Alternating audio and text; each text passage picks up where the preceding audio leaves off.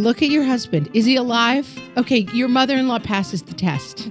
What fresh hell? Laughing in the face of motherhood.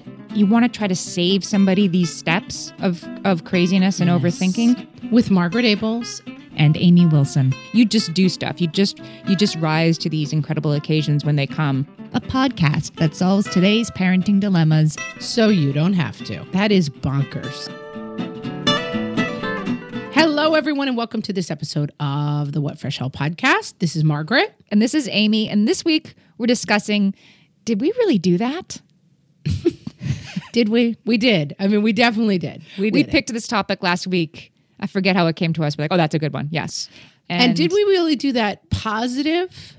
And, And did we really do that? What were we thinking? Yeah, we didn't really. We put this on our Facebook page and we didn't really specify. We're looking for things that you look back and say, "Did I really do that?" And we got a couple of different categories. We got like the absolute super overachievement thing that we can't believe that we ever accomplished, and also the you know really bad moment that we can't believe we were ever quite that bad Santa of a mom. I think in the bad mom advice episode, we were talking about a lot of things that kind of brought us to this topic. Like, did we really roll the onesie off and then wash it? Like, why didn't we just throw it away? Right, right. It was a lot of kind of revisiting those times and thinking, hmm, did we really do that? And this and with this seems to come a lot based on the responses everybody gave us. It's a lot of um, newborn baby craziness, which is just sort of Right. comes It's the the, craziest of all the craziness. It's the because it's the it's the biggest change, right? It's the it's the binary zero to one. You did not have a child, and now you do. That's that's when you do the, you do the craziest, stupidest, and most superhuman stuff. Well, also importantly, you don't recognize the crazy until you're out of it. So No. I'm doing crazy stuff now that I don't know is crazy. Oh, you're right. And then in several years, I'll look back and be like, wait, did I really do that? Did I really carry three instruments to school instead of letting my kids carry them themselves? Like, I don't see the crazy that I'm doing now. I already have that about like my weekends of 18 months ago. Like, did we really go to five games in one weekend that were in Yeah. three different boroughs of New York City? Did that That's happen? bunks. Yeah, it's it's bonkers, and you know it while you're doing it, but you really only know you really only know the crazy crazy when it's over. And some you don't even know. You're like, oh, this seems very normal to me, but you're wrong. It's not normal. And it's it's a little touchy, especially for a new mom. You don't want to um, be the one to point out that Oh, I do. I'm like, hey, crazy, could you come here for a second? I got some and things to tell then you. there's Margaret. I got no shame in my game. You're nuts. So, oh my God, we sat behind a mom on a plane recently, and I was like, you don't need the six bags, mom. The flight's only two hours long.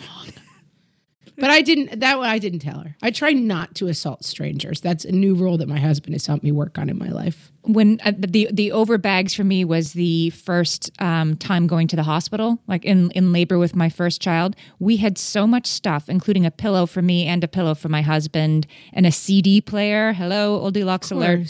Ding a ding a ding a ding. Ding a ding a ding a ding. And uh, was there a phonograph involved at any point, Amy? there was a Victrola. No, th- it was it was a CD player and and and like a couple like options and snacks and I think like massage and oil. like a and like a multi-play. I'm telling you right now that a multi-page birth plan was involved in this picture. it I I worked really hard to make the font really small so it would fit on one page. I was given on good advice. Yeah, did I ever have a birth plan? Yes, I did. And and that but that you really wanted to try to keep it to to a one pager. So I did, but I mean I had to be really creative with the margins. I would like some hidden camera footage of the OB nurses receiving birth plans. I mean, God bless them. They and it, and you know what happens, and I was so ready to be like, oh, I know you're probably gonna like this, but this is my plan. And I'm they- not like the other crazy moms. right, and they I- mine is fits on one page. and and they probably get eight an hour, right? And they're just like, okay, put this in the recycling bin with the rest of them. Well, what you say about what makes what did we really do that? It's your one baby and it's their 900th baby. Right. And so that is what makes the differential between like, did we really do that? The things you do with your first kid, you'll never do with your third kid because you don't have the bandwidth to devote your entire life to thinking, what will make my baby's life ideal and happy? I didn't even do like all that stuff I brought to the hospital for my first child. P.S. We were then sent home because I was in labor, but I wasn't in labor enough. So they sent me home to labor at home comfortably. but I mean, I didn't even make that same mistake twice. Six hours later, when we went back to the hospital, I was uh, I, we were uh, throwing stuff overboard pretty quickly. Yeah, we're not going to bring the boppy with us. Let's go Let's just jettison some. because we're doing this in a taxi also. And they, I'm, I mean, it's so funny to try to remember. Like we could barely fit the two of us and everything we thought we needed for the birth in a taxi. right, and you're going to a hospital. Like Right. you're not going into a wooded area. You're going somewhere where they have a lot of things. And P.S. in New York City, where if you forgot your deodorant, it's kind of you know, right, there is a CVS in the lobby of every every building in New York City. right. And when I look back on this stuff, like you, you really wish. I mean, all the parenting writing I've done over time, and you probably have the same perspective. Like, if you want to try to save somebody these steps of of craziness and overthinking, Yes. um, you really like. I, I wish you could just skip to chapter four, and but I'm not sure it's possible now. I think you just have to let No, it it's like trying to explain to a teenager in the 80s why getting a perm is a bad idea. Like you have to let them discover it for themselves. Mm-hmm. Everyone is like, I would look awesome with a perm. I, I don't think people do perms anymore, but there's an equivalent now. But you want to stop people. You want to stop your 12 year old self from getting that perm, but it was a road you had to walk to get where you are. That's right. That's right. I I had a perm and I used hot rollers every morning because it just wasn't enough. Oh God, I had such a bad perm. I saw this picture in a magazine of a girl with like icy white blonde hair that was really tightly curled. And she had a of course the part that you always forget when you look at those pictures she had a gorgeous face like a perfect face. She would have looked good bald or with like a mohawk. She would have looked good with any hairstyle. And I tried to get them to recreate the hairstyle, and um, it came out like highlighter yellow, and then like I'm trying to think of a celebrity who has like really tightly curled hair, like Fred There Savage from the Wonder Years. like I mean, it was so bad. I have a get to be picture. I'll put it up on Facebook. It's oh guys, if I could spare you the perm, I would, but I don't think I can. So right, yeah, we're not going to spare anybody any of this. We can only commiserate at, at how many of these things that our listeners say they can't believe they ever actually did that were that everybody else is saying, "Oh, yeah, me too. I did that. I did that."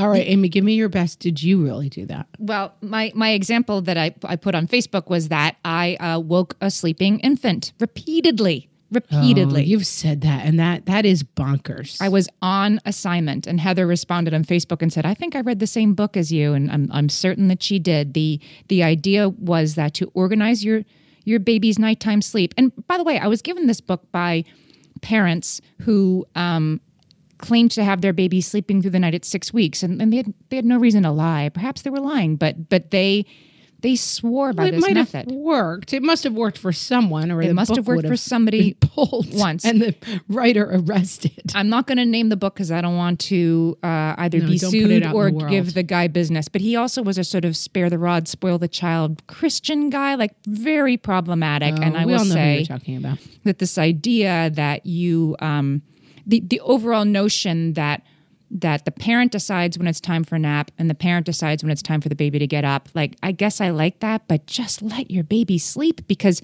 I was waking I was waking my infant to nurse every 3 hours all night long. And PS nursing, so which which as you know means nobody else can do it, only me. And so I'd have to wake him at 3 a.m. to nap like it was my job. And so I'd start being awake at like 2.15 because I had to wake be- him at 3 I had to wake to him at 3. Couldn't be 2.30, couldn't be 3.30, had to be 3. And um, I know my mother and my mother-in-law just thought that was so cockamamie, but they um, they went with it. They bit their tongue. yeah, they, they'd take a turn and like come Oh, get my me it mother would have been like, "That's nonsense. We're not doing that." Um, I think I think it probably is a, a grandmother's rule to hold her tongue, and they were both uh, masters of that. But boy, they must have thought that was crazy because it was. It was crazy. Yeah, that's crazy. How about you? You have one for me? Well, I mean, my overarching "did I really do that is that I had three children in diapers. I This is- had this my is like a good one, right? Like, was this can, can, could I possibly have achieved this? well, just like, did I really do three children in diapers? changing like I don't even know what the multiple is.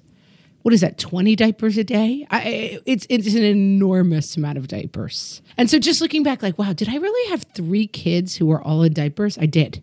Bad days. I don't want to go back to them, but I got to give myself a little bat pack. Bat pack? Back pat is what I'm trying to say. Um, and then the other, did I really do that? Is that I came extremely close to having my first baby in the car. Okay, now you got to tell us that. I went into labor. Uh, Talk about my mom who who didn't put up with nonsense. And we came down and I was like whatever, 8 days overdue. Came downstairs. We had a funny apartment that had like a loft bedroom. So there was a bedroom upstairs but just a bed upstairs. My mom was staying in like the bedroom which was downstairs. And I came down in the morning and I had woken up being like, "Oh, I feel really nauseous. I don't feel well." And then it took me, I think, I was like, I think I'm in labor. And I heard if you take a really hot shower, sometimes it'll bring labor on. Took a super hot shower. And by the time I was done with the shower, I couldn't stand up anymore in the shower. I was like sitting down. I was so, I felt horrible. But it wasn't like I had expected, like labor pains that came and went every 10 minutes. It was just this overall feeling of feeling really nauseous and like intestinal distress. That that was what I felt like I had. And then I got out of the shower and my mom said, "You need to go to the hospital right now." And I said, "I don't know. I just it just started. I was afraid of what happened to you. They're going to send me back home. I don't everybody says don't rush to the hospital the second labor starts." And this is all we're talking we're 7 minutes in from me waking up at this point. And she's like, "No, no, you need to go right now."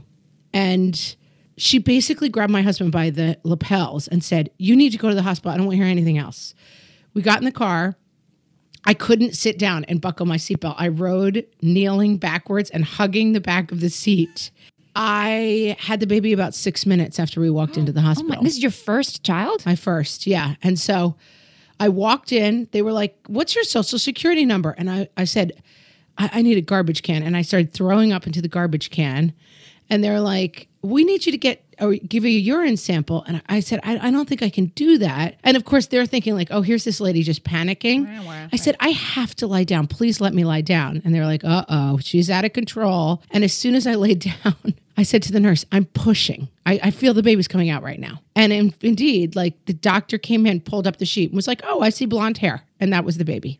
Wow. And you So did it. I, I'm- did that. I'm going to give you a backpack pat for that. A that. backpack pack. Pat. I guess I'm too used to saying the word backpack that I can't say backpat anymore.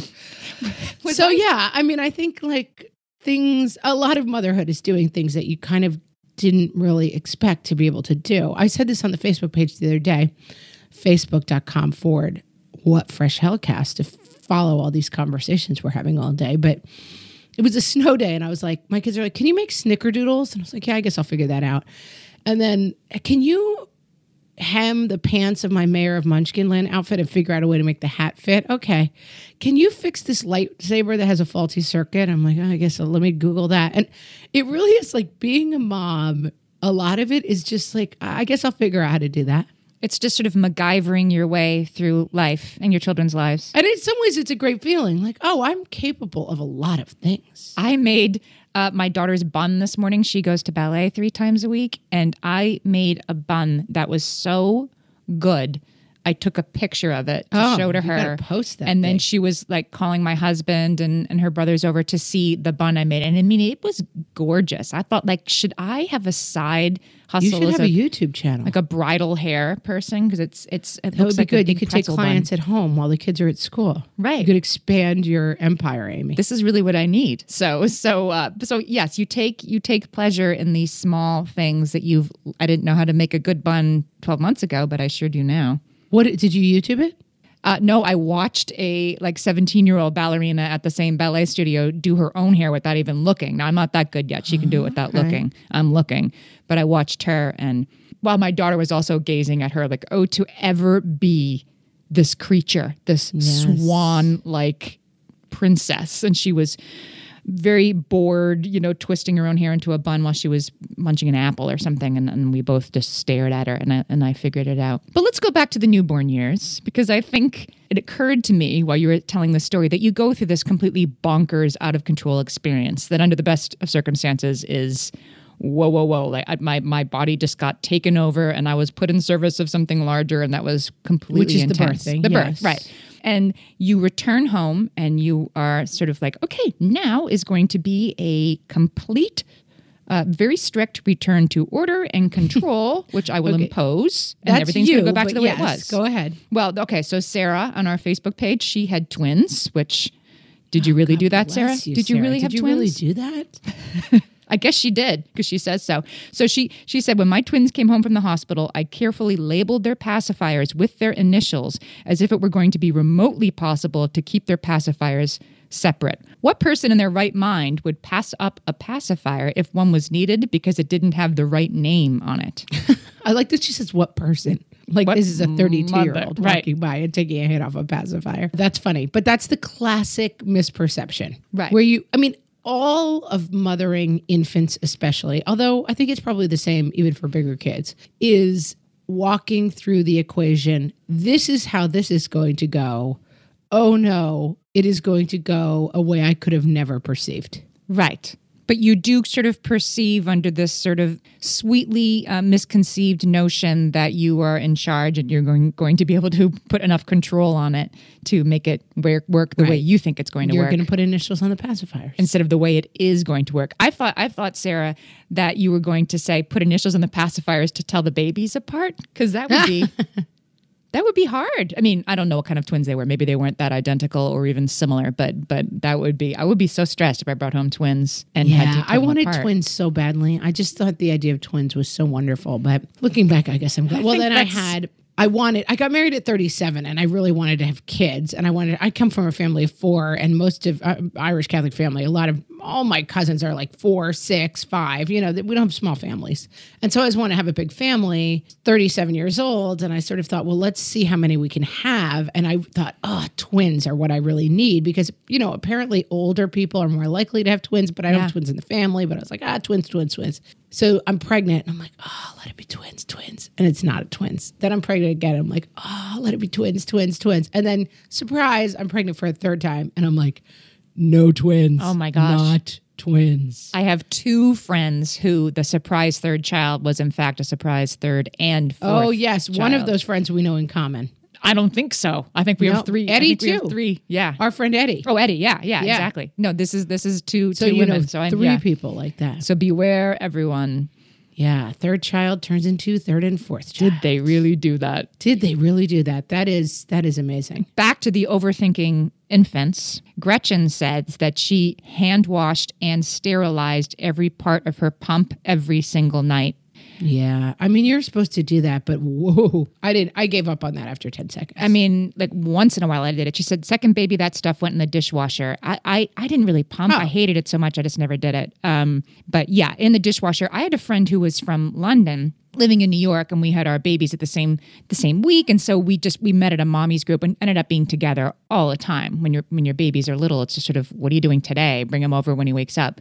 And anyway, she would boil all the parts of a bottle every time she used it. She brought it all to a rolling boil for 15 minutes because that's what you did every time you used a bottle. And so, I mean, I had the American perspective of like, that's that's not true. We don't do that. And so then I, I did have at an early at an early stage in my parenthood a perception of, gee, maybe some of the stuff I think is non-negotiable and so so important isn't really that important. Right. And a lot of that stuff. I mean, the problem with this whole mentality with babies and every kid is that you can't argue against it. Like, well, what if some bacteria got trapped in there and got the baby sick? Like, right, that would be real bad. Like, you don't want that. But I just don't want to spend my whole life boiling bottles. So we're just going to hope for the best.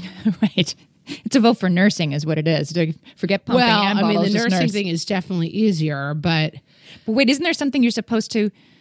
Um, there was something you were supposed to like put on, like lanolin. You were supposed to use lanolin like seven times a day, and uh, I didn't do any of that stuff either. But uh, I can't. I, I look back on that, and I can't believe I did that either. That I that I fed three children from my body who are now walking around. Like that's in the that's in the plus column. That's that's kind of remarkable. yeah, I think that's that's a back pat. That's a back pat. my whole birth experience while fast was rather um i had an overdue baby with a large head and who came in like 15 minutes which there are goods and bads, but the bad was that I had a lot of damage from the birth. And I just look, I think it was something I was kind of ill prepared for. Like how unbelievably physically uncomfortable I would feel after having a baby. And that's something that I look back on and I'm like, I feel like people should talk about that a little bit more.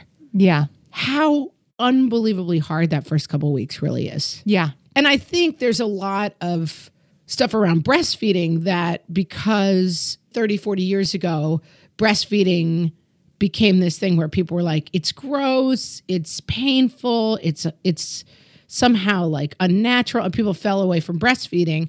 That the campaign to get people breastfeeding again has been a little bit like, it's not painful, it's easy, it's the best. And I'm totally pro breastfeeding, but I found it a little disconcerting how much you weren't able to be like, this is unbelievably painful and hard for me personally. It's a hard it's a hard week, right? It's a hard sort of first Ooh, I had a, a hard first three weeks, I would say. And then after that, it's like, you got to get through it. And then the unbelievable convenience and ease of it was like the greatest thing ever. And Yes. I, it was, I don't know. I would go to these lactation consultants and they were like, oh, it's, and I was like, wait, lady, uh, uh, am I crazy? This is really hard and painful. Mm-hmm.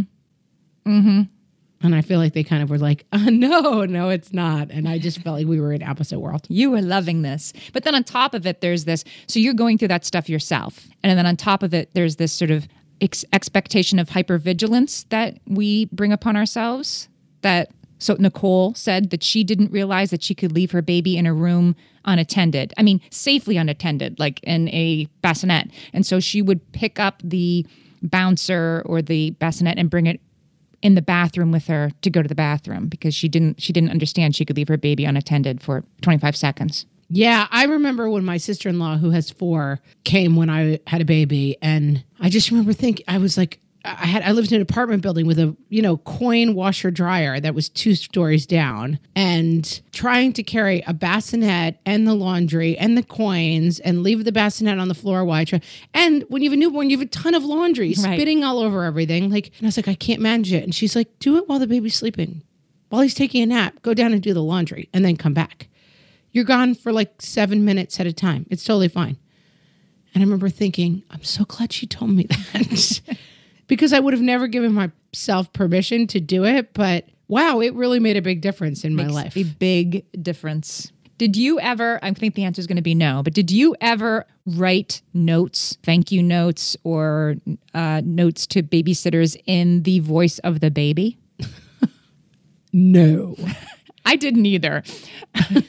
I mean, But no, capital N, capital O. but we have a listener named Michelle who told Michelle. us. Michelle. Now she has a sense of humor. She can't believe she did this either, but she Okay, it's a did she really do that? Did she really do that? Here's her entry. She said, I wrote my son's daily schedule as a note to my mother in law from the baby when she came to watch him for an overnight because she never followed the schedule I gave her. So she must have decided to up the ante. And don't forget, Grandma, I like my bottle warmed up. I don't know Oh. what she, I wish I would love, I would pay a lot of money to see this document. I would like to see it too. And I would like to interview your mother in law on the next podcast. She says that, can you imagine the eye rolls my mother in law was giving me, but she never said a word. See, that they, they're good at that. She said that she saw this, Michelle saw this on Baby Center and thought, what a cute idea. I'm going to try that. Right. That's a woman who has spent too much time alone and forgotten what it's like to participate correctly in humanity. yeah. Yeah. You, you do lose perspective You that definitely lose perspective. I would say in general, and I- I've done it. I mean, I, I remember with the kids, and I do feel like with a baby, when I would take care of my sister in law's baby, she would write me a long note. And I do think with the baby, sometimes it helps because the baby would start crying, and I would look at the note and say, Oh, the baby's tired. I forgot to feed it the last hour. Or, oh, the baby's probably sleepy because nap time's in 10 minutes. Like I felt, I found the schedule very helpful to have. But in general, I, we're going to break, but I'm going to leave on this very controversial point. Stop telling your mother and your mother's in law how to raise your baby, how to take care of the baby. She doesn't even keep- not in the in the baby's voice or in your voice. You're you're gonna Any- say. any voice. You're taking a stance. I feel like Look at your husband. Is he alive? Okay, your mother in law passes the test. Look at yourself. Are you alive? Okay. It- it- they're doing you a favor. Maybe if they're your full time caregiver, you need to get a little bit on the same page with stuff. But I would say in general, and I mean, come at me on Facebook if you want. I mean, I, I give my mother in law a schedule. They got to be at the soccer game at this time. You got to pick them up. But they really like the bottle best when it's exactly this temperature. Get over yourselves. Get I over like yourselves. Did you really do that? Did you really do that? Are you still doing that? I think you can skip it. That's my advice. All right, with that, I think we should take a break. Yeah. And Amy, when we we come said- back, we're gonna we're gonna go to some super mom accomplishments. I like that. Some backpack backpats. Yes. We'll be right back. Bombas makes the most comfortable socks in the history of feet. I am actually happy when I open my sock drawer and I see those Bombas peeking out. Amy, they spark joy. I'm glad to hear that. And you wouldn't think that socks could spark joy, but I know that you're right because I feel the same way. I mean, who would have thought it, Amy? Who would have thunk it? They're like a little bit of happiness in my morning when I have bombas to put on because they they just get all the little details right. The cotton is snuggly in a way that I can't fully express. There's no toe seam. And there's a part across the middle that's like knit a little differently, so it sort of hugs the arch of your foot. It makes me happy, and I don't care what people say. I love bombas. I want you to work on expressing about the toe seam, Amy. That's an assignment for you. These socks do more than keep your feet cozy, though, Amy. For every pair you purchase, Bombas donates a pair to someone in need. We're talking 34 million pairs of socks and counting through their nationwide network of 3,000 giving partners. Give a pair when you buy a pair and get 20% off your first purchase at bombas.com slash laughing. That's B O M B A S dot com slash laughing for 20% off your first purchase. Bombas.com slash laughing. Beachbody On Demand is back as a sponsor this week. If you're like me, you discovered online fitness as a way to keep your sanity during these last couple of months. And with Beachbody On Demand, you get instant access to 1,300 different workouts you can stream anytime. I first learned about Beachbody, and you may have too, from P90X, which is an insanely effective workout, I will say, fun and highly intense. But Beachbody also has yoga, barre, dance. There's a kids and family collection to get everybody moving. It's a huge, huge range of classes. And some of the classes get you results fast. By the time it would have taken you to drive to the gym, you did the 10 minute trainer, you're done. You can use Beachbody on your computer, tablet, phone, smart TV, anywhere you are. Listeners of the What Fresh Hell podcast can try Beachbody for free. You can get a special free Beachbody trial membership when you text laughing to 30 30 30. You will get free full access to the entire Beachbody on demand platform. All the workouts, all the support, all the content, totally free by texting laughing to 30 30 30. Check it out. Amy and I thought it would be fun to go back a generation. And so Amy called up her mom and interviewed her. And I lost my mom last year. So I had a proxy in the form of my Aunt Terry. And so now we're going back a generation to find out did they really do that? every parent my age and your mother would have said, We had playpens. Kid didn't get out of the playpen. One of my friends kept her youngest in the playpen so long he only learned to walk sideways. He didn't know you could stride, you know. One of the first things I thought of was dropping you off at kindergarten on a day when there was to be no kindergarten, and then uh, taking off for a morning of errands and coming back at 11:30 to find you sitting at the desk with a teacher. I that was day was one of the greatest days of my life. I kind of remember that day. I was I wondering if you would. I remember just feeling like, uh-huh. oh, they are just going to uh-huh. know I'm the worst mother in the world. You have how many kids of your own? Five. And I mean, you did it. They all survived to adulthood. They did not kill each other or themselves. That was my whole point in my life. Major high five. Yeah. I had four children, and the oldest was just four. And I was completely out of my mind most of the time. And I did love them. That that helped. At one point, I seriously considered throwing one of them out the window. But you didn't. I didn't. You know why I didn't? Because we were only on the second floor, and I figured he wouldn't die. He'd just break a lot of bones. and that would only add to your problems, really. Yeah. Yeah. okay, so so go back. So I'm a freshman in college, and you came for visiting a visiting weekend, and Yes. you said you had some. You and Dad said you had something to tell me, and you said, "Could you please speak to me privately?" And I couldn't imagine what you were going to say. I mean, I had no idea. I thought, I guess they're getting divorced, which didn't didn't seem likely, but I couldn't imagine what else you'd have to tell tell us that was that nobody else could hear. And then we said, uh, we, you're going to have a new younger brother or sister, because of course at that time you, you didn't know these things. And uh, I think we let. Then we had to leave shortly thereafter, and I think we left you in a state of shock. Did you have a nanny? Oh my God, no. One of my granddaughters asked me about, since I didn't have a car either, what, how I got to play dates. I said, play dates? I mean, we never even thought of that. They had each other. Why would it take them someplace? Do you do you look back just just ha- just having a, a, a child who's 43? Does that seem like I can't believe I can't believe I did that, or is it more the six kids part? I think it's that the the, the age, uh, the 43 thing. I mean, now it seems like, well, of course, you know, and I do hear of other people, and and um, actually, it's it's a wonderful thing because you have such a perspective on life by that point. I think that you don't have when you're in your 20s. I think most. I'm sorry about this, Meg. Young young mothers. I think most young mothers it just they're they're they overthink the whole thing, and they're much too involved. Every so often, I would take one of my granddaughters to a um, little gym class when her mother was busy, and I'd wind up sitting with all the mothers, and I'd hear them talking about the different shoe that the daughter liked, or that, or the teacher in in nursery school who didn't uh, appreciate the way they handled blocks. I mean, they were they were involved in the minutia of their children's lives. So I have two sisters who are less than a year apart. They're six days less than a year apart. That was probably the biggest challenge. And I do remember being home with them, uh, well, say, Eileen being the younger one, she was probably a week old, maybe, and Molly was uh, a year, not, well, Molly was just a year old. And I can remember dad coming in, and I was just like sitting at the, at the kitchen table with my head down, just like crying and nothing was really wrong, but it was just like I just don't know how I'm going to do this because it, I my prayer all day was let one be asleep while the other one's up. You know, that was so that was a big challenge. When I had the four, we were living over my parents' garage with a low ceilinged little apartment up there. My husband was six foot five. Right away, it was he was always knocking himself out. It was not easy. I washed diapers. We didn't have disposable diapers then. I washed diapers. I had three in diapers for like three years. I remember, well, I was a lunch mother for, I figured last night, 27 years in total.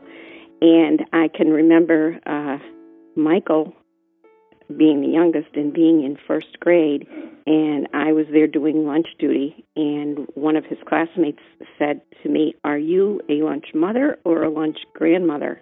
And I uh and before I could say anything, he just looked at her and he said, "She has that gray hair because I have much older brothers and sisters." And the one thing I learned early on was never tell them that food has names because then they might have an opinion. And of course, I can never, never overestimate the help that I had with having grandma uh, in residence you know, just to. Oh yeah, my my this is this is my dad's mom. She lived with us. She lived right up right upstairs, right in her own an apartment in our house. Uh, I could always leave somebody with her, or they didn't have to miss a nap or whatever while I was attending to whoever had to go to the dentist or who had a game or whatever. Mine, we just put them out the door and don't come back. When we finally had a house, I had a bell, a big cowbell like on the porch, and I would ring that bell when they would take them home for dinner. One of the biggest things that ever happened was coming downstairs and finding them in the kitchen with Eileen in the cupboard, uh, having gotten out the vitamins, and they had both OD'd on children's vitamins, and I almost died. Really, I think that had to be the scariest moment. and then, you know, running to the store to get the Ipecac and forcing them to keep dancing until they would throw up. They told you that there was that they they probably did need to throw them up because there was too much fluoride in it, right? And so you had right. to give them syrup of ipecac, which I don't think they really do that anymore, but it induces it induces vomiting. And then you put on a Sesame Street LP and you had them drink milk we, and then dance around in the kitchen. Is that right? We were dancing in the kitchen, and Eileen kept saying, "I don't want to dance anymore. I'm tired." You know, she was only two, you know. but I said, "Nope, you have to keep dancing," and and so we did, and they survived it. But oh, I panicked. I mean, I I actually was trying to I grabbed the scissors out of my purse to start the car with. I was sure that I lost my parent card that day. Didn't even have a stroller. Who could fit in the stroller? you, you hear parents talking about, well, the toddler phase, the teenage phase, whatever. We were going through all of them simultaneously, really. So when you look back on all of these things, what is your ultimate did I really do that moment? Well, I'll tell you the hardest part, and this will sound so archaic to you, but at the time it made sense to me. Even though I had all these little children, my mother had insisted that children wore white shoes. Only orphans wear brown shoes. So I ended every day when I could barely keep my eyes open, repolishing the little shoes. Only orphans wear brown shoes. Yep. Never heard that theory. hmm We had a lot of the- a lot of theories.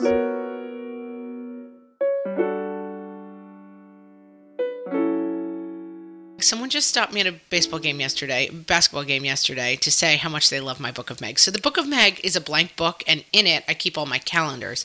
I plan out my meals for the week. I keep my to-do list. Basically, everything that I need to do ends up in the Book of Meg. And it's very hot right now because I I went digital, but and now I'm moving back towards the paper planner, be like the whole bullet journal craze everybody's talking about because it is there's something more satisfying about it and it really helps you narrow things down to and what's it's very kind important. of Pinteresty-tastic. But a lot of people I know sit look at the Book of Meg and they say, "Well, I could never do that." But you know how you can do that? How? Erin Condren, Amy. Erin Condren makes planners, like, you know, day planners. People have all sorts of different names for them your book, your planner, your scheduler. But basically, they are bound books that have pre made pages in them so that you can keep track of your whole crazy life. Yeah, but the the way Erin Condren does it, because I've designed one of these books for myself, it's a lot more than just a calendar. You can put in your like a monthly to do page, or you can add extra blank pages. There's tons of stickers, so you can format it exactly the way you want, including do I want it to be a vertical layout or a horizontal layout by the week, by the day. You can decide all of that. So you're going to go to Erin Condren and you're going to design your own life planner with the kind of calendars you want and as many stickers you want. And it can say Book of Meg on the cover. It can say it can say whatever you want to say, and it's going to look so much cooler than you could make it look yourself. Guys, it's hard to explain these things. You got to go look at them. Go to bit.ly forward slash Erin Fresh and check one out. That's bit.ly forward slash Erin Fresh. Erin Condren, Life Planned. And now back to our episode. Okay, we're back. I hope you all called your moms and your mothers-in-laws to apologize during the break. Tell them God, right? you'll never you'll never write them notes again. I think we should pivot to the positive, the things that we did Let's pivot. that were not We've so. said a lot of positives though. Oh, yeah, have- I this mean- hasn't been too negative. You're right. No, no, it's all it's all stuff that we survived, but um it this this is stuff that I think sometimes also this is what happens when you have a second baby, right? So the first the first baby you're trying to hyper organize and label the pacifiers and things. The second baby, I felt this need at least. I'll speak for myself to to be like everything's fine and I can still do everything with two babies that I did with one. And so we took our uh, 19 month old son to see the Wiggles. Old deluxe Sure, you did. The Wiggles in That concert was a good investment. when our baby, our second baby, was about eight days old. We went to the went was to the, and the eight day old was Wiggles. with you. Yeah, oh yeah, of course, because I was breastfeeding and you know every thirty five seconds, and so yeah, so we went to and we went to like an amphitheater with ten thousand people at it, and I brought this tiny baby because we had tickets for the Wiggles, and my older son loved the Wiggles, and we were going. The one advice for a little baby is don't take them out in public with a ton of people. I've never, I never have paid attention to because I live in New York City, right? I mean, I, I had, guess you're right. I had my second baby at the playground when he was about three days old because they said get him out in the sunshine. He Right, he- but that's outside. I mean, an amphitheater is is pretty much a little intense. It was, giant germ factory. it was a silly, silly idea because uh, not only did the eight day old not pay any attention to the Wiggles, guess who else didn't pay any attention to the Wiggles? The toddler who had skipped his nap and who was too young to even fully process that this TV show that he liked. Now they were really here in front of him, albeit, you know, 2,000 feet away and the size of Lego minifigures. He just, he didn't get it. He was ready to go after 15 minutes. And I was you were out a ton of dough and everyone was miserable. Yes, mi- like completely sleep deprived, and it was a terrible idea. But I think it was born out of my good intentions to to be like, I can do this, I can do this. Yeah, I would go to a touchstone piece of advice of mine, which is beware the phrase, this will be fun. When you find yourself thinking that, you have to really re examine your choices. Because there are things that you think are going to be fun that are fun. But there's a lot of like, let's go to New York City and see Elmo live with three kids. You're just spending a ton of money. You're creating expectations of fun. And are you sure it's really going to be fun? It might be better to just take one kid with one parent. It might just be better. I just think sometimes there's a trap of like, this will be fun. Maybe if you have to say, this will be fun, You should just check it. Just, just double check, that plan. that instinct to that reassurance you're trying to give yourself is in fact a warning. it It's a flashing red light. So- Beware, beware, In this- danger. So, in this vein, we have a listener named Beth, and she says, We took a three week road trip from New York to the Florida Keys, a road trip, people, with a nine week old. I was breastfeeding in the car somehow, and a 19 month old who watched Barney DVDs the entire ride. Okay, full disclosure, I know Beth in real life. She co leads my Boy Scout troop with me. And I want to say that despite this Facebook post, she is an extremely wise and normal person, which you would not believe having read that she took a 19 month old Yes, and a nine week and old a nine week old to the Florida on a, Keys on, a, on a car trip. She drove to Florida with them. Yes. yeah, Beth, that was a really bad idea. Um, Posey is another listener that I know. Her brother got married eight days after her fifth child was born. And the mm. other four kids were in the wedding, and it was a destination wedding, and they all went. And she looks back on that and says, Did I really do that? And I say right now, Did you really do that? Because I can't, That's incredible. I can't get- wrap my head around that. I couldn't. I, I, yeah. Even just, I would have to go in like a shower curtain tied around my neck. Like the idea, I the one thing I never did with any of my kids until they were like at least six weeks old was wear regular clothes. yeah, I can't imagine what, yeah. I was Like in my. the idea of being dressed and in makeup with a nine day old baby and four other kids participating that you were wrangling. No, thank I you. can't imagine it. I was in my sister's wedding, but my youngest was three months old, and still, it was, as you say, it was a very uh, moving goalpost in terms of what size of anything I was going to need, and and my right. daughter, like, how do you know what every minute of it? fit in? And we were in my sister in law's wedding, and my youngest was just turning a year old, and having kids in a wedding is just such a high maintenance event. It's tough. We've talked tough. about that. It's it's risky. Two babies a- in tuxedos, like You know what? That's it. You know what it is? It's a this should be fun. It's such moment. a this should be fun, this should be cute. There's a lot of expectations. It's just fundamentally not a kid friendly event. And so you're there trying to have a good time. And the one thing we did that was smart was we hired a ba- it was a destination. We hired a babysitter there. So we were able pretty quickly, like once the kids made it down the aisle, they were like in little wool tuxedos. It was a hot day. And 20 minutes into the wedding, one of my kids was like nude in a diaper. I mean, it was just unsightly. But we survived. We did really do that. But then we just handed them off. I was like, get them out of here.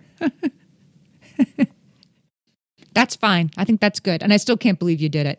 I still Yeah. say We survived. hats off to you. Did you ever fly with your with your kids solo? Because I used to do that all the time, and I look back on it. I, I I had three under five, including a newborn, and I flew with them often by myself All the time. Yeah, Cross and, country. uh, from New York to I did. Florida, from Florida to New York. Yeah. I flew California to New York oh wow. Okay. a lot with a layover with kids yeah. by myself. And have to take and go Three, to the two, and zero. And did you? I was wearing my youngest one, you know, on a sling, and I had the other two, like one by each hand. And but if you have to go to the bathroom, you have to take all three of them into the No, you don't. Word to the wise. This is my flying tip. The minute you get on the plane, you look for a friendly grandma. And right away, So you're like, hey, friendly children." grandma. hey, friendly grandma. I need some help with my kids. And whenever you have to go to the bathroom, friendly grandma watches the kids. Well, it, once you're on the plane, yeah. This was this was in the air in the Oh, in the airport too. Everywhere you go, friendly grandma. Find a friendly There's grandma. always a friendly grandma. She's knitting, she's reading, She's got gray hair. She's got a friendly face. She might have an animal made of yarn on her sweater. These are the things you want to look for. If I have if I have a yarn animal on my sweater, that means I'm ready to watch your kids for you while you run to the bathroom. That's exactly it. A yarn animal will let you know that that person should is completely fine to watch your kids. That's who I tell. That's actually who I tell my kids to look for if they're ever lost. Yarn yarn animal wearing. I, I haven't said yarn animal. I'm going to start, but I say I Right. look for I look for a, a nice lady with kids, somebody with kids already with them. That's who I want you to go up to and say I'm lost. I need help. That's I got that idea from this book, The Gift of Fear, and I thought that was a really good idea. Because that's because who else but a mom? I mean, I've been that person, haven't you? The kid who's lost, and you just Yeah. drop everything to to help this kid figure out what they need. Yeah. I just tell my children to look for any adult because statistically, it would be extremely unlikely for your kid to stop someone who was like, "Oh, today's the day I want to kidnap a child improvisationally." Debbie says that she took her week old firstborn out for a walk in her brand new stroller, doing great so far. Feeling so impressed hmm. with herself. Look how healthy I'm being. My baby's getting all this fresh air, and she sunburned her baby. oh, did it? I did it too, Debbie. Me Yeah. too. My mother did it to my younger brother, and we still talk about it many, many years later. Yeah, I feel like that's an easy one to do. Sunburn the baby. But it's They get sunburn real quick. Those babies. They're really tricky that way. they get sunburn really quick and you, you know this whole thing about don't put don't put sun um, sunscreen on a baby under six months That's old. right. They're not allowed to wear sunscreen. but real do you know what that's really about No. It's about because they don't want babies to be in the sun. Like babies shouldn't be have sun exposure, and so they're telling us don't put sunscreen on babies because they want us to just keep babies out of the sun. It's the same thing with babies under 2 shouldn't be watching screens, not because it's somehow going to warp their brains, but it's because babies under 2 should be doing other things besides watching screens. So they just tell us don't let them watch screens and don't put sunscreen on them because they don't want parents to be like, well, they have sunscreen on, so now they can take a nap in the sun. oh, that's a fun fact. Yeah, yeah. So don't. So I, I mean, I, I think it's better to put sunscreen on a baby than, than not to if they have to be in the sun. But poor Debbie, she did neither, and I hope you've forgiven yourself, Debbie. Oh, Debbie, it's fine. We all make mistakes. We all end up with a sunburned kid once in a while. My my mom put my uh, brother to sleep. This was like on the beach. You know, 40 something years ago. And she put a blanket over his face, but he kind of like moved out from underneath the blanket during his nap. And so he woke up with a total like stripe down the middle of his face, like he was a, uh college football fan or something. Like one side red, one side white. Listen, it happens, people. And I guess this is all about being kind to yourself when you make these small. Oh, yeah. I mean, raise your hand if you've got a sunburned kid. Everybody does. Yeah. Fine. Debbie, you're in good company around here. No one's judging you. Do you want to hear something completely stupid that I did? I look back and think, did I really do that? Maybe it wasn't I would stupid, be delighted to. but you're going to make fun of me. I know. It's all right. It happens. Um, I tried to keep I tried to keep guns out of our house, not literal guns. I mean any guns out of my house when when I had two little boys. Like I'm just not going to have them. Not water pistols, not this and Sure. this, right? Um, and my mother gave one of my boys a book about like you know Tommy Cowboy. It was sort of an old fashioned. My mother loves those retro little golden books, which I love also. But she gave him one that was all about like he holstered his gun and he gets on his rocking horse.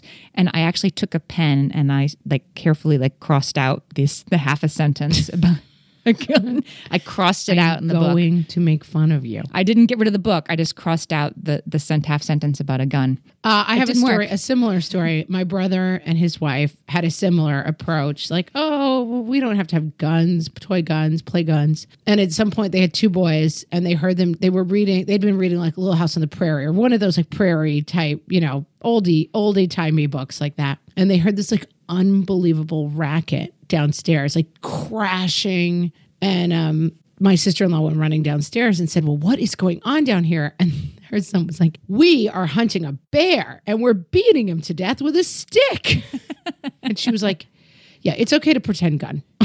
like, because they were wrecking the entire house, pretending to beat a bear to death. And they were like, Just pretend to shoot it. It's fine.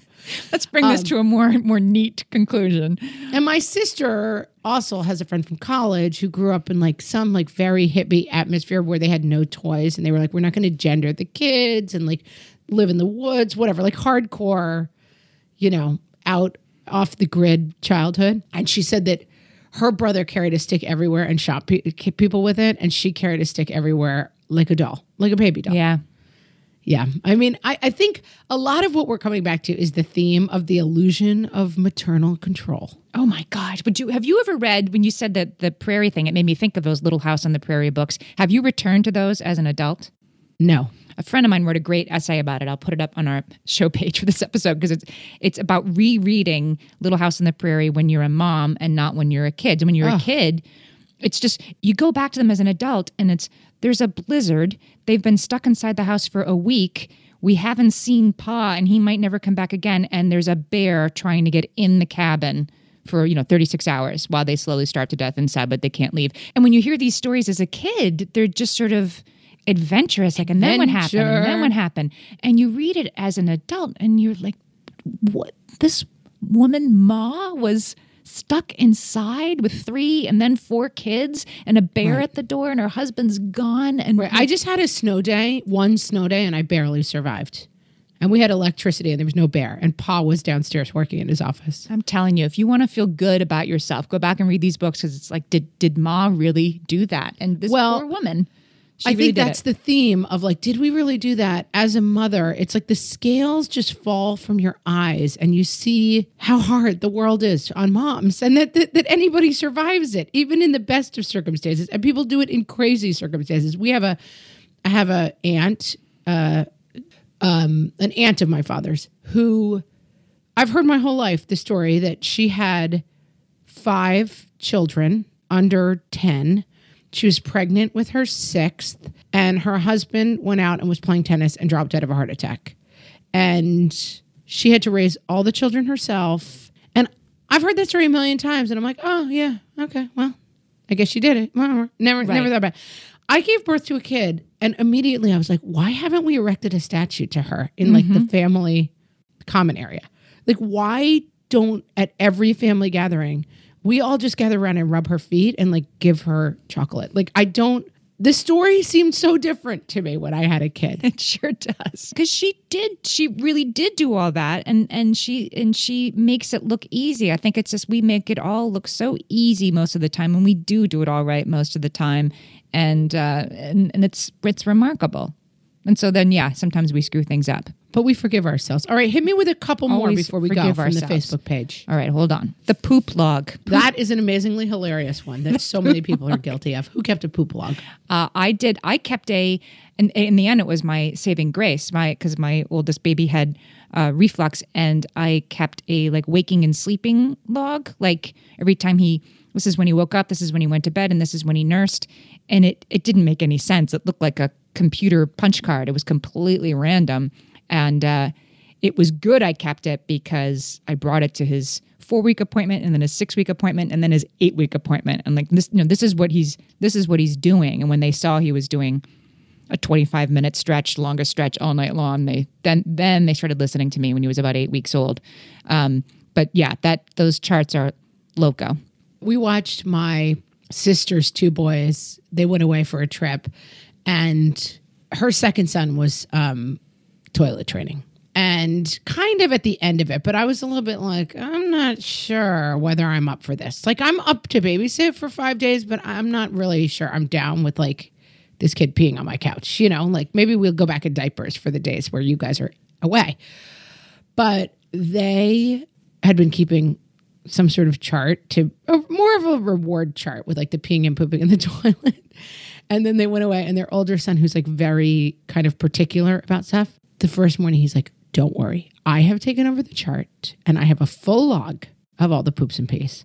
And so they were wherever they were, Jamaica, I think. And they would call home, and their son would get on and be like, He peed three times and pooped in the toilet. And it was like, this is a lot of information about poop and pee to be getting while you're on vacation in Jamaica. But did you did you play the role of the mother in this uh, interaction and not say you guys are crazy? Did you just smile indulgently and keep No, your I thoughts to totally made fun of them and told them they were all insane.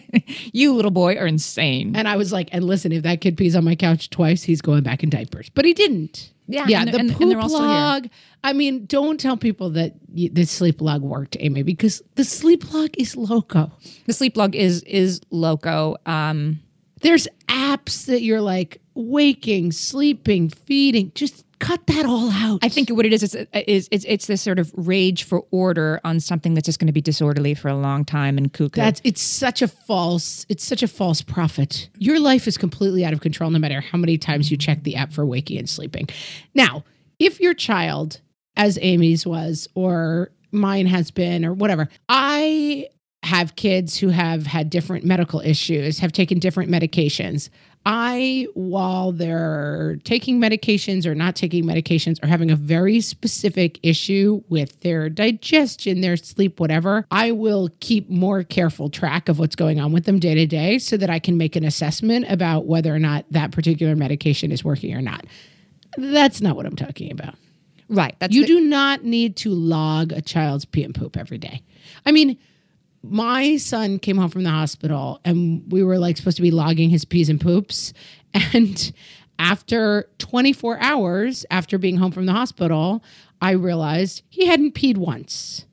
And I was like, hmm, that doesn't seem good. And I took him to the hospital. And in fact, his little pee pee hole was not opened. And so, but guess what? I didn't need a log to realize that my kid hadn't peed in a day. yeah. You just needed to be told that that that you at all was something you need to be watching out for. But I right? didn't even need to be told that. I was like, hmm, kid hasn't peed in a day. That doesn't seem normal. I know that I pee six or seven times a day.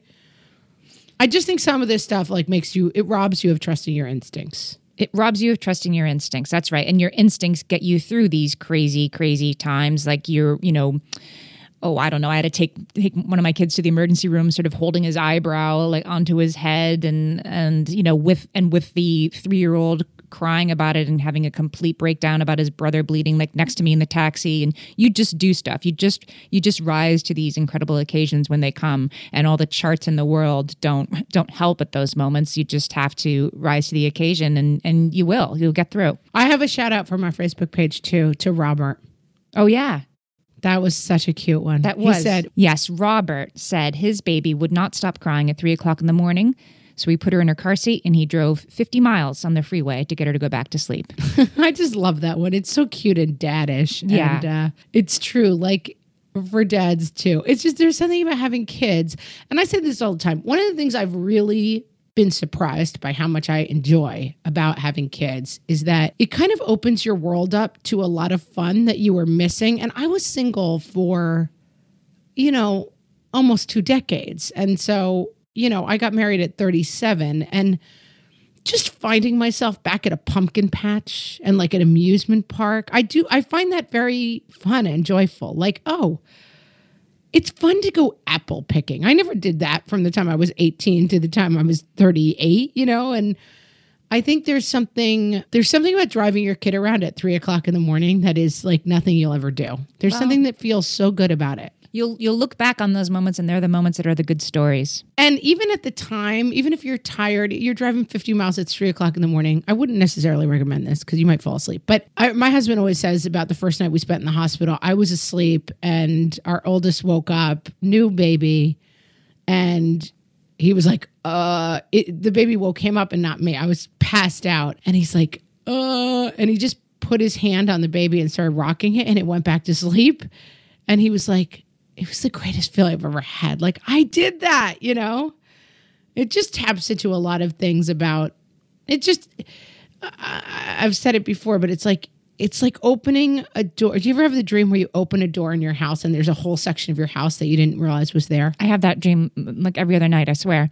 I've, I've, I've had it so often, I've recognized it. And do you know what it's really a dream about? No. untapped potential and possibilities in your life, which is sort of cool.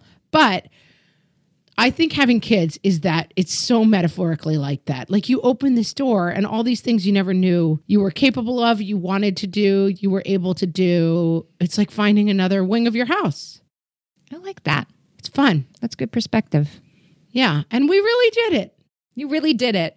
The good, the bad, the happy, and the sad. We did it all. we did it all. What's, Um, what's fun about this is hearing from our from our Facebook listeners. We love when we throw out ideas like this. People really respond, and it's really it's really fun to be a part of a conversation with you guys. Yeah, and you guys can always keep the conversation going by visiting us on Facebook at facebook.com forward slash what fresh hellcast. When you get there, I want you to do two things. I want you to like the page. So when you get to the page, make sure you're liking the page because it's already hard enough with Facebook's craziness to get content to you guys. So make sure you like the page. And then also, please share our episodes on your own Facebook page. It helps a lot of new people find the podcast, and that's what we're going for. That'd be great. You could also find us on Instagram at What Fresh Hellcast and on Twitter at WFH Podcast. And of course, on our website, whatfreshhellpodcast.com. That's where we put up links to everything. And we're going to have pictures of Amy and I with perms. Oh, gosh, I got to dig that up. Yep. I know. I, I think I found mine recently. Uh, you're not going to want to miss that. Mine is hideous. And uh, also, guys, we have a live show coming up April 19th in Scranton, Pennsylvania. And it's going to be super fun. Ticket information on our website. And if you would like us to come and perform for your PTA, your local organization's mom night out, or in your local theater, reach out to us at info at whatfreshhellpodcast.com. Thanks, everybody. We'll talk to you next time. We'll see you next time. Thanks, guys.